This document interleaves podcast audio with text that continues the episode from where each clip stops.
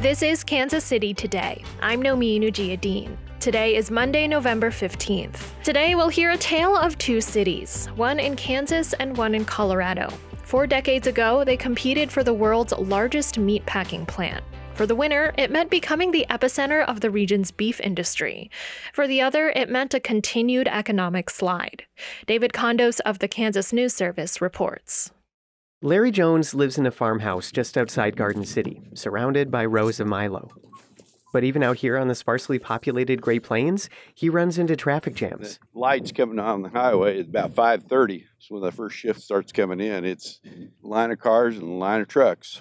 Why? His farm and cattle company sit next door to one of the country's largest meatpacking plants, Tyson Foods Finney County Beef Plant. With over 3,000 employees, the sprawling slaughterhouse butchers more than 6,000 head of cattle every day. Jones, who's also a county commissioner, says having the plant here cut trucking costs for local livestock owners and supercharged the local economy. Driving through Garden City, it's changed immensely. If you'd been here 20 years ago and looked at it, you wouldn't recognize the town. More jobs, an influx of immigrants, a growing town in a region that has lost population for generations. This meatpacking plant's arrival in 1980 marked a turning point for Garden City, making it the fastest growing part of Kansas almost overnight. But the decision to build it here also changed the fate of another town, Lamar, Colorado. That's because Lamar was the runner up in the contest to land the plant decades ago. In the 1960s and 70s, the number of water wells drilled into the Ogallala Aquifer under western Kansas skyrocketed. It created an ecosystem. The aquifer waters the corn, the corn feeds the cows, the cows drive the meat packers. Although many processing plants are located near metropolitan areas of consumption, there is a growing trend to locate plants in areas of supply. As this film from Union Pacific Railroad points out, meatpacking plants historically operated in urban centers Kansas City, Chicago. But in the 1960s, packers began to build plants in the countryside, away from big city unions and closer to cattle. Today, a pound of meat travels an average of a thousand miles from the open plains to the kitchen range. Don Stull tracked the meatpacking industry's impact on Garden City for more than three decades as a University of Kansas professor, and he cataloged it in his book Slaughterhouse Blues. Garden City was more or less the first of what became these boom towns tied to food processing. It was largely a white agrarian community in 1980. And within five years, Garden City grew by one third. Its rapid growth also brought change the town still wrestles with today. Housing shortages, strains on healthcare, education, social services. And since many of the plant workers were and are immigrants and refugees, it would remake the town in a way that worried some white residents. But local leaders bet big on the plant to secure the community's future economy. And by many measures, it worked. The beef industry now pumps around $2 billion into the county's economy each year and the city has parlayed that growth into becoming the region's retail hub. It boasts the only Target store for more than 200 miles. So, what would Garden City look like today without me packing? Well, look at Lamar. Lamar, Colorado sits 100 miles west of Garden City. The towns share the same river, the same highway, the same railroad line, and the same Dust Bowl past. And through the 1960s, they had roughly the same number of residents but Garden City's population has just about doubled since 1970. It's now over 28,000. Lamar's remains stuck around 7,500. While Garden City gained another 1,500 people in the latest census, Lamar lost more than 100 residents. Russ Baldwin takes a left turn off of Lamar's Main Street. And behold, the former Burger King, home of the uh, ex Whopper. Plywood boards cover the drive through window. KFC left town too. Within minutes, he drives past the old Kmart, vacant. The airport? It lost its last commercial flight more than a decade ago. Baldwin moved to Lamar the same year the plant opened in Garden City and now runs the town's weekly newspaper. He says the last 15 years have been particularly tough. Okay, you're sitting there going, you know, you know, what's next? The locust invasion? It wasn't always this way. Stephanie Gonzalez heads the Regional Economic Development Organization. She grew up in Lamar in the 1980s. I remember seeing buses running east and west, north and south. I remember having a lot of people up and down Main Street. That's what we need to get back to. Those buses brought in workers for the town's bus factory, which employed roughly 600 people at its peak. But that factory laid off its last 300 workers in 2006, including Gonzalez's parents. 15 years later, she says the town is still searching for new employers that can make up for all those lost jobs. But there's a perception that Lamar doesn't have enough workers to make it worthwhile to do business here. It's a vicious cycle that's repeated across rural America. Having fewer jobs and businesses makes it hard for towns to attract and retain residents. Having fewer residents makes it hard for towns to get new jobs and businesses. Meanwhile, Garden City's growth makes it even more difficult for nearby towns like Lamar to compete. Gonzalez says Lamar residents often drive over an hour to shop in Garden City. That speeds the demise of businesses in Lamar. The development that we're seeing with uh, Garden City and the growth that they've experienced could have really benefited Lamar and the surrounding areas, you know, had there been maybe some different mentality at the time. That mentality? A fear of change. Some people in Lamar worried about bringing in immigrant and refugee workers. We should have welcomed the diverse numbers of people that would have been employed at a facility like that.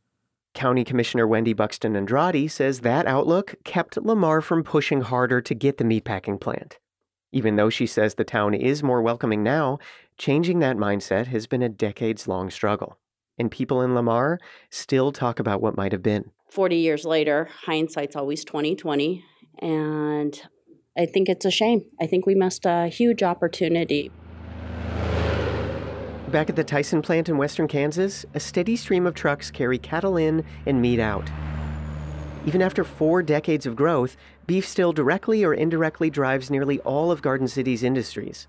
Here's Kansas professor Don Stull again. If the Tyson plant were to close tomorrow, Garden City would be in a world of hurt. Within decades, much of the underground aquifer that fuels the beef ecosystem around Garden City will run dry. And that could send big plants like this one packing in search of more reliable water sources. So, even with Garden City's recent prosperity, Stull says it's likely just a matter of time before this boomtown goes bust. Ultimately, unless something can be done to turn that trend around, western Kansas will look like eastern Colorado.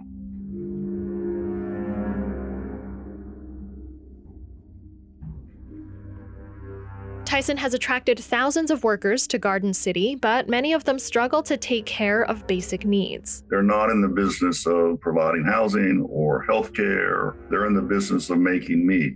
Coming up, we'll hear from some of the people working to make sure their neighbors don't fall through the cracks.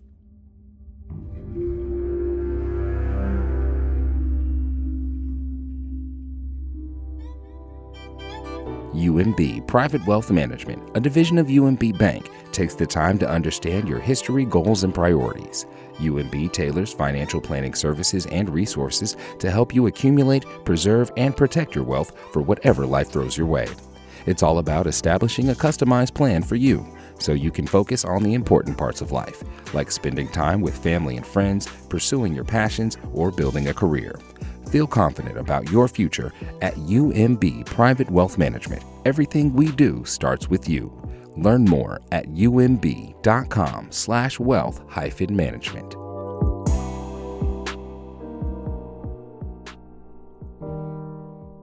This is Kansas City Today. I'm Nomin Ujiyediin. The meatpacking industry has brought billions of dollars and thousands of jobs to Garden City, but the town still has growing pains.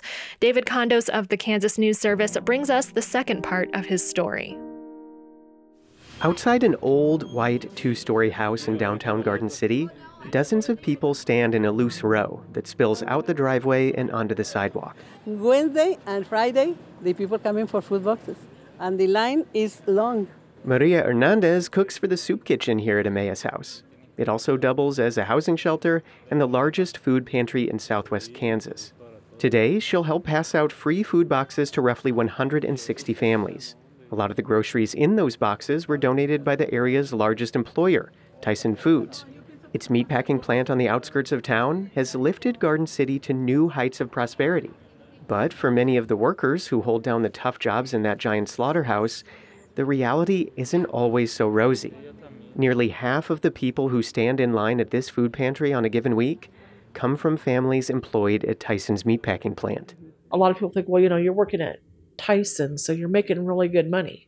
By the time you pay your rent, by the time you pay your utilities, by the time you pay even enrolling your kids in school, they don't have enough for food. That's Robin Marsh, who heads up Emmaus House. Tyson recently raised starting pay at this plant to $20 per hour, but many workers' families still meet the poverty income guidelines that qualify them for food assistance. Since the plant opened four decades ago, per capita incomes in Garden City have lost pace with the rest of Kansas, and the number of people living in poverty, seeking food assistance, that soared. It's a boomtown, sure, but a meatpacking boomtown. This is the American Midwest. It's grain, pork, and beef feed the world. That 1985 video from the meatpacking company that built the plant touts it among the world's most productive beef slaughterhouses. But when it opened in 1980, Garden City had a problem. It needed thousands of new workers to come to a part of the Great Plains that had been emptying for generations. No teeming masses and crowded freeways. So Garden City opened its doors to immigrants and refugees. And for that, it got some help from the largest slaughterer and processor of beef in the world. The plant recruited many of the 2,000 South Asian refugees who migrated to Garden City around that time. It bussed other workers in from hundreds of miles away. It even broadcast on border town radio stations to tempt workers from Mexico. And because these meatpacking jobs had an annual turnover rate of nearly 100%, the company had to keep recruiting new waves of workers over and over. In the plant's first five years, Garden City pulled in 6,000 new residents. That created a new problem. Garden City wasn't ready for them. A year after opening, the plant surveyed its employees and found that one third were paying excessive rent, and one out of 20 were living in cars or motels. For the immigrants and refugees who make up much of the plant's 3,000 plus workforce today, the outlook hasn't gotten much sunnier. Here's Robin Marsh from Emmaus House again. But once they get here, like, well, where are we going to live? Crap, we can't afford, you know, a $900 house payment. So those are the struggles that we still deal with and always have in all the years that I've been here. Some end up at Emmaus House, others in a giant mobile home park built in the 80s to house the plant's employees. Marsh says it's common for homes there today to have a hole in the floor or no windows. But residents often can't afford to move to a better place, if they could even find one. The answer is pretty simple. we need more need more houses. It's the how do you get those that's the difficulty. City manager Matt Allen says the area continues to be 6 to 700 housing units short of demand. And housing is just the start. Law enforcement, hospitals, and schools have to bridge language gaps, dozens of them. Today, roughly two thirds of the town's students receive free or reduced lunch because of their family's low income. And without the same resources that big cities have, the extra work to support newcomers often falls to regular folks school teachers, healthcare workers, volunteers. The next lady is from Guatemala. Sister Janice Tommy is one of them. Sometimes she drives people to Kansas City or Wichita to see a doctor or immigration lawyer. Today, she's picking up as many Emmaus House food boxes as her compact car can hold for people who can't get to the food bank. It's Sister Janice with your food box. She says Garden Cityans take pride in helping out. Most people here today see how the steady stream of immigrants and refugees keeps the town alive. At one time, they had this one clause that says, Garden City, uh, this is where the world grows. We're living it. And I think it's wonderful. It's a humanitarian effort on the part of a whole lot of people. But how much longer can this patchwork of support hold together? When workers at the county's largest employer can't afford basic needs like food and housing, has the city truly found success? Pablo Bose teaches at the University of Vermont and studies refugee resettlement in rural America. His research shows that community based systems for supporting new immigrants can be highly effective because more people buy in.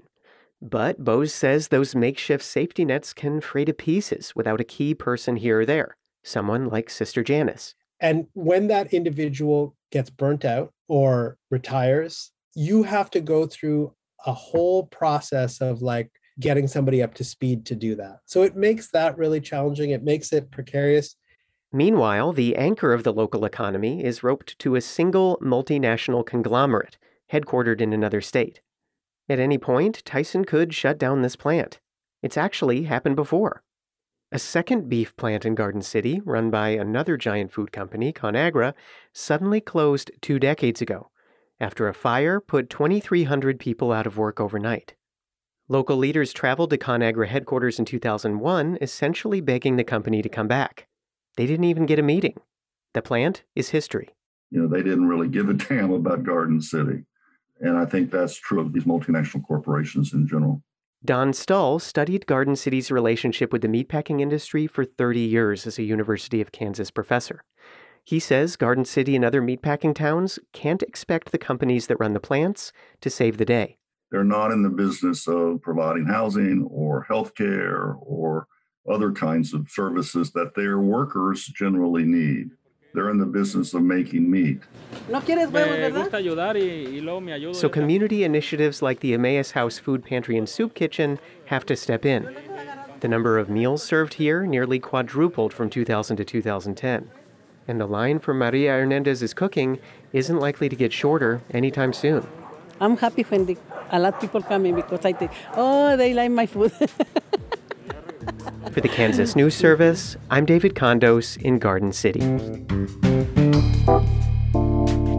KCUR's Kansas News Service reports on health, the many factors that influence it, and their connection to public policy. Find more at ksnewsservice.org.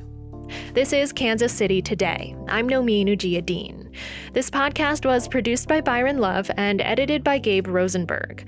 You can hear Kansas City's NPR station live on the radio at 89.3 FM or on our live stream at kcur.org. Thanks for listening, and I'll see you tomorrow.